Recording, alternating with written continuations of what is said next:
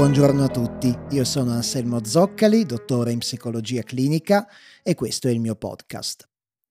Torniamo indietro di qualche decennio, siamo negli anni 60 del secolo scorso, in America, per la precisione in una scuola elementare della California, la Oak School. La preside della scuola, Lenore Jacobson, e lo psicologo Robert Rosenthal stanno conducendo un esperimento molto particolare all'inizio dell'anno scolastico sottopongono ai bambini della scuola un test per misurare il loro quoziente intellettivo. Rosenthal e Jacobson spiegano poi agli insegnanti della scuola che questo test è in grado di prevedere quali studenti riusciranno a migliorare in maniera significativa il loro rendimento scolastico nel corso dei prossimi mesi ed è in grado di prevederlo con una precisione pressoché assoluta. Passano alcuni giorni, giusto il tempo per elaborare i risultati dei test, dopodiché vengono comunicati agli insegnanti i nomi di questi studenti, chiamiamoli predestinati. Alcuni di questi studenti negli anni passati avevano in realtà ottenuto risultati mediocri o scarsi, ma il test non lasciava dubbi, anche loro sarebbero fioriti nelle prestazioni scolastiche e si sarebbero conquistati un posto tra i cosiddetti primi della classe. Passato l'anno scolastico, Rosenthal e Jacobson esaminano i risultati degli studenti ed effettivamente le previsioni del test si sono rivelate corrette. I bambini che erano stati segnalati agli insegnanti a inizio anno sono effettivamente andati incontro a un notevole miglioramento, cosa che non è accaduta, o perlomeno non in maniera sistematica, a tutti gli altri bambini. Fino a qui sembrerebbe non esserci nulla di strano, se non fosse per un piccolo dettaglio di cui gli insegnanti non erano a conoscenza. In realtà, i nomi dei futuri primi della classe che a inizio anno gli erano stati comunicati erano stati scelti completamente a caso. Eppure, nonostante questo, quegli studenti scelti a caso avevano effettivamente ottenuto risultati migliori rispetto ai loro compagni. Una profezia basata fondamentalmente sul nulla alla fine si era avverata. Questo famosissimo esperimento, che chi di voi ha studiato psicologia sicuramente conosceva già, mette in mostra in modo lapalissiano un meccanismo psicosociale molto interessante noto come effetto Pigmalione o effetto Rosenthal, chiamato così proprio a seguito di questo esperimento. Un altro modo per chiamarlo, forse più conosciuto e sicuramente anche più esplicativo, è la profezia che si autoavvera. Il nome effetto Pigmalione deriva da un mito greco, ma eviterò di raccontarlo adesso perché le cose da dire in questo episodio sono già tantissime e non vorrei dilungarmi troppo. Se vi interessa potete recuperarlo senza problemi su internet. Quindi cerchiamo di comprendere un po' meglio questo fenomeno. Innanzitutto, cosa intendiamo con la parola profezia? Prendiamo come sempre la nostra fedele Treccani e leggiamo. Profezia predizione di eventi futuri fondata su doni di preveggenza. La profezia, quindi, questo è importante, è qualcosa di molto diverso dalla previsione. Attenzione, sia la profezia che la previsione cercano di gettare uno sguardo sul futuro, ma la previsione si basa su indizi del presente e sulla logica deduttiva o induttiva, mentre la profezia, come abbiamo letto, si baserebbe interamente sulle presunte capacità divinatorie di chi la formula, non si appoggia su indizi o su un ragionamento logico. Giusto per intenderci, un consulente finanziario che analizza attentamente le oscillazioni del mercato e in base ad esse ci consiglia sulle nostre strategie di investimento sta facendo una previsione un cartomante che ci dice che in base a quello che dicono le sue carte il nostro partner in futuro ci tradirà, sta formulando una profezia. Ora, una persona abituata a pensare in modo analitico probabilmente sarà portata a considerare le profezie né più né meno che delle stupidaggini o tutt'al più uno stratagemma utilizzato da gente disonesta per estorcere qualche soldo agli ingenui. Eppure la psicologia ci dice qualcosa di diverso. Ci dice cioè che le profezie, pur essendo avulse da qualunque discorso prettamente logico-scientifico, parole al vento, potrebbe dire qualcuno, effettivamente esercitano un potere sulla realtà e in alcuni casi possono influenzarla al punto tale da spingerla verso la loro realizzazione. Hanno la capacità, in altre parole, di autoavverarsi. Com'è possibile questa cosa? Torniamo all'esperimento di Rosenthal e Jacobson. La loro potrebbe essere considerata a tutti gli effetti una profezia, dal momento che non c'è stato alcun criterio nella scelta degli studenti se non quello della casualità. Cosa quindi ha fatto sì che quella profezia si avverasse? La risposta sta negli insegnanti, ovvero nelle persone che hanno creduto alla profezia. Gli insegnanti hanno creduto alle parole di Rosenthal e Jacobson perché li ritenevano in possesso di informazioni e di capacità che loro non avevano e che li rendevano delle fonti autorevoli ai loro occhi, esattamente come indovini e cartomanti vengono ritenuti delle fonti autorevoli dalle persone che credono in loro e nei loro poteri. Cosa hanno fatto quindi gli insegnanti? Influenzati dalla profezia, hanno cominciato, non so dire quanto consciamente o meno, a trattare i bambini predestinati in maniera diversa rispetto agli altri, dedicavano loro più tempo e più attenzioni, si interessavano maggiormente ai loro progressi e ai loro miglioramenti, li valorizzavano maggiormente. In sostanza possiamo dire che gli insegnanti si sono impegnati per far sì che un futuro che loro ritenevano già scritto si realizzasse. Da questa dinamica che abbiamo descritto possiamo capire chiaramente qual è l'anello che lega tra loro profezia e realtà. Questo anello tra profezia e realtà è l'aspettativa, l'aspettativa di chi ascolta e crede alla profezia. Le aspettative infatti influenzano il nostro comportamento, le nostre azioni dipendono in massima parte dalle nostre aspettative. Se riteniamo che un determinato evento avverrà in futuro, questa aspettativa guiderà le nostre azioni, ci guiderà a prepararci all'evento. E paradossalmente, proprio le azioni che compiamo per prepararci all'evento aumentano la probabilità che l'evento stesso si verifichi. Vedendo le cose in quest'ottica, la profezia non è una semplice previsione dell'evento, bensì costituisce le fondamenta su cui si costruisce l'evento. Non so se è chiarissimo questo passaggio, ma per me è il passaggio più affascinante dell'intero processo, quindi vorrei rendervelo più chiaro con un altro esempio. E anche in questo caso parliamo di una storia realmente accaduta che è stata riportata dal sociologo americano Robert Merton. Ed è la storia della Last National Bank, una banca statunitense che negli anni 30 è improvvisamente fallita proprio a causa dell'effetto Pigmalione. Ora, io non conosco la vicenda nei minimi dettagli, ma fondamentalmente quello che è successo è che nel paese si era sparsa la voce che la Last National Bank non navigasse in buone acque e che potesse fallire da un momento all'altro. In realtà questa voce era totalmente falsa. La Last National Bank a quanto pare era un istituto bancario solido che godeva di ottima salute. Ma nonostante ciò, questa notizia ha spaventato molto i suoi clienti che quindi si sono precipitati agli sportelli per ritirare tutto il loro denaro e chiudere i loro conti. Conclusione, la banca ha perso tutti i suoi clienti ed è effettivamente fallita. E a farla fallire sono state proprio le azioni di chi pensava che stesse per fallire. Credo che questo esempio renda più chiaro ciò che voglio farvi capire. La profezia non è una lettura neutra del futuro, è un evento inserito nel flusso degli eventi e quindi, in quanto evento, cambia e influenza la realtà, non si limita a osservarla e a prevederla. C'è una famosissima scena cinematografica che spiega bene questa cosa ed è la scena di Matrix nella quale Neo incontra per la prima volta l'oracolo.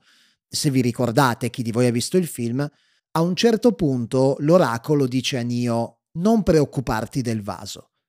Nio, come reazione a questa frase, si volta per capire di quale vaso stia parlando e nel voltarsi urta e fa cadere il vaso.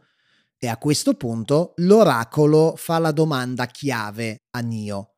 L'avresti rotto lo stesso se non ti avessi detto niente? L'oracolo, con la sua profezia, non aveva predetto il futuro, l'aveva creato.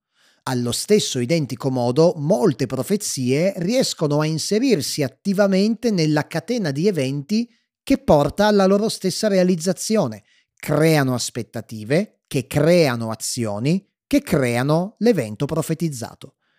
Tutto quello che vi ho spiegato finora in sociologia è stato condensato in un singolo enunciato conosciuto come teorema di Thomas, dal nome della persona che l'ha coniato, ovvero il sociologo William Thomas. Il teorema di Thomas afferma se gli uomini definiscono certe situazioni come reali, esse sono reali nelle loro conseguenze. Ma l'effetto Pigmalione in realtà non opera esclusivamente a livello sociale. Pensiamo ad esempio all'effetto placebo, che tutti sicuramente conoscete. A ben vedere, l'effetto placebo non è nient'altro che l'effetto pigmalione declinato in chiave psicobiologica. Noi assumiamo una pillola che non contiene alcun principio attivo, il placebo appunto, e il nostro corpo, convinto di aver assunto un farmaco che lo farà stare meglio, mette autonomamente in moto una serie di processi biologici che lo portano effettivamente a stare meglio. Questo effetto, tra l'altro, funziona anche in senso opposto, se la persona che assume la pillola è convinta che quest'ultima la farà stare male, è possibile che dopo l'assunzione avverta effettivamente del malessere. Questo meccanismo, molto meno famoso del suo fratellino placebo, si chiama effetto nocebo. Quindi sembrano non esserci dubbi, centinaia se non migliaia di esempi e aneddoti confermano questa cosa. Credere che qualcosa succederà e agire di conseguenza aumenta le probabilità che effettivamente quel qualcosa succeda. Attenzione però perché questa innegabile verità spesso viene presa, travisata e portata all'estremo. Il mondo è pieno di guru di varia provenienza che decantano il potere trasformativo del pensiero come se esso fosse in grado di plasmare la realtà a suo piacimento e senza alcun limite. Non è esattamente così, facciamo il solito esempio iperbolico per capirci meglio. Se a un certo punto si diffondesse a macchia d'olio la credenza che la Terra è a forma di esagono e tutta la popolazione mondiale cominciasse a credere alla Terra esagonale, la Terra rimarrebbe comunque della sua forma, fregandosene altamente di ciò che crediamo noi. Allo stesso modo, non basta essere convinti che una cosa accadrà perché quella magicamente accada, non funziona così. Una profezia, come abbiamo visto, può innescare una serie di dinamiche che rendono più probabile il suo avverarsi, ma questo non vuol dire che qualunque profezia sia destinata ad avverarsi. Come sempre occorre relativizzare e mantenere una mente analitica di fronte a queste estremizzazioni estremizzazioni che spesso ci spingono a credere di poter essere onnipotenti creatori di realtà e che ci riportano fondamentalmente al pensiero magico di quando eravamo bambini. Non voglio assolutamente disquisire in questa sede di questioni metafisiche, ciascuno è libero di costruirsi la propria personale visione del mondo, ci mancherebbe. Quello che voglio dire è che l'effetto Pigmalione può essere spiegato, come abbiamo visto, senza per forza attribuire al pensiero un carattere magico o onnipotente. Per concludere, vorrei portare una riflessione a mio avviso abbastanza importante che riguarda il rapporto tra effetto Pigmalione e il fenomeno del pregiudizio tutti noi siamo pieni di pregiudizi, anche i più progressisti e di ampie vedute siamo pieni di pregiudizi e sul pregiudizio e le sue funzioni si potrebbe parlare per delle ore. Ma qui vorrei soffermarmi su un suo aspetto in particolare, ovvero la capacità che ha il pregiudizio di influenzare la realtà. In questo senso il pregiudizio a volte funziona proprio come una profezia che si autoavvera. Cominciamo col dire che nella maggior parte dei casi i pregiudizi sono completamente privi di qualunque fondamento scientifico, perché spesso nascono sull'onda dell'emotività o di generalizzazioni improprie. Eppure, se abbastanza persone ci credono e agiscono come se il pregiudizio rappresentasse la realtà, esso può effettivamente trasformarsi in realtà. A questo proposito vi voglio raccontare un ultimo esperimento condotto nel 1968 da Jane Elliott, un insegnante di una scuola elementare nell'Iowa. Un esperimento che richiama fortemente quello di Rosenthal e Jacobson di cui vi ho parlato a inizio episodio. La Elliott, per spiegare ai suoi alunni in che cosa consiste l'odio razziale, fenomeno che era diffusissimo nell'America di quegli anni, era appena stato ucciso Martin Luther King, ha diviso la classe in due gruppi, gli alunni con gli occhi chiari e gli alunni con gli occhi scuri. Dopodiché ha dichiarato che i bambini con gli occhi chiari erano speciali, superiori rispetto ai bambini con gli occhi scuri e che quindi i bambini dagli occhi chiari da quel momento avrebbero ricevuto un trattamento privilegiato, sarebbero stati messi nei banchi più vicini all'insegnante e avrebbero avuto una ricreazione più lunga. I risultati di questo esperimento sono stati evidenti fin dal primo giorno. Innanzitutto, i bambini con gli occhi chiari hanno cominciato a diventare cattivi e sprezzanti nei confronti dei bambini con gli occhi scuri, con veri e propri atteggiamenti e comportamenti discriminatori. Ma l'effetto più sconvolgente è un altro. I bambini con gli occhi chiari, in un test linguistico, hanno ottenuto dei risultati decisamente superiori rispetto ai bambini con gli occhi scuri, che erano stati etichettati come intellettualmente inferiori e che per tutta risposta stavano cominciando inconsciamente a aderire a quell'etichetta, la stavano rendendo reale.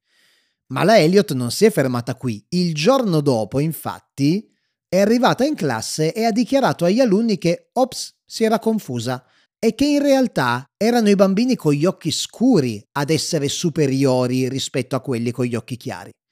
Cosa pensate che sia successo? Esattamente la stessa cosa del giorno prima, ma a parti invertite. Insomma, un pregiudizio totalmente inventato, privo di qualunque fondamento empirico scientifico, aveva prodotto degli effetti reali. Teorema di Thomas. Se gli uomini definiscono certe situazioni come reali, esse sono reali nelle loro conseguenze. Ora, sull'etica di un esperimento del genere si potrebbe senza dubbio discutere, ma al di là di questo, le dinamiche che questo esperimento ha portato alla luce dovrebbero farci quantomeno riflettere, dal momento che ancora oggi di dinamiche simili è pieno il mondo, profezie provenienti da oracoli carichi di odio che rimestano nel disagio delle masse e trovano consenso plasmando la realtà attorno a noi è una realtà plasmata attorno a profezie cariche di odio e divisione, non può in alcun modo essere una realtà sana. Quindi vorrei chiudere parafrasando il finale di una delle mie trilogie cinematografiche preferite. Oggi il cinema è stato uno dei protagonisti dell'episodio. Sto parlando di Ritorno al futuro e mi riferisco alle parole che Doc rivolge a Marty e alla sua fidanzata Jennifer il nostro futuro non è ancora stato scritto, quindi creiamocelo bello. O forse, dato l'argomento di questo episodio, potremmo apportare una piccola variazione. Immaginiamocelo bello, profetizziamocelo bello. E magari non solo per noi, ma per tutti. Perché se c'è una cosa che l'effetto Pigmalione ci insegna, questa cosa non è il potere delle profezie, e di conseguenza l'impotenza dell'uomo di fronte ad un futuro già scritto, ma è proprio il contrario, è il potere che l'uomo ha di immettere nella realtà le proprie profezie, le proprie aspettative e di creare il proprio futuro in base ad esse. Bene, ci fermiamo qui. Io come sempre vi ringrazio per aver trascorso il vostro tempo con me. Se vi interessa approfondire l'effetto Pigmalione, vi consiglio un libro che mi è stato di grande aiuto per la creazione di questo episodio e che si intitola proprio La profezia che si autorealizza, dello psicologo italiano Davide Lopresti, un libro scritto in modo assolutamente accessibile, forse dal taglio un po' sensazionalistico in alcuni passaggi, almeno secondo la mia opinione, ma senza dubbio ricco, ricchissimo di spunti interessanti. Vi lascio il link al libro nella descrizione. E nel salutarvi vi ricordo che se vi piacciono i miei contenuti potete seguirmi anche su tutti gli altri miei social. Trovate tutti i link sempre in descrizione. Ciao a tutti e a presto.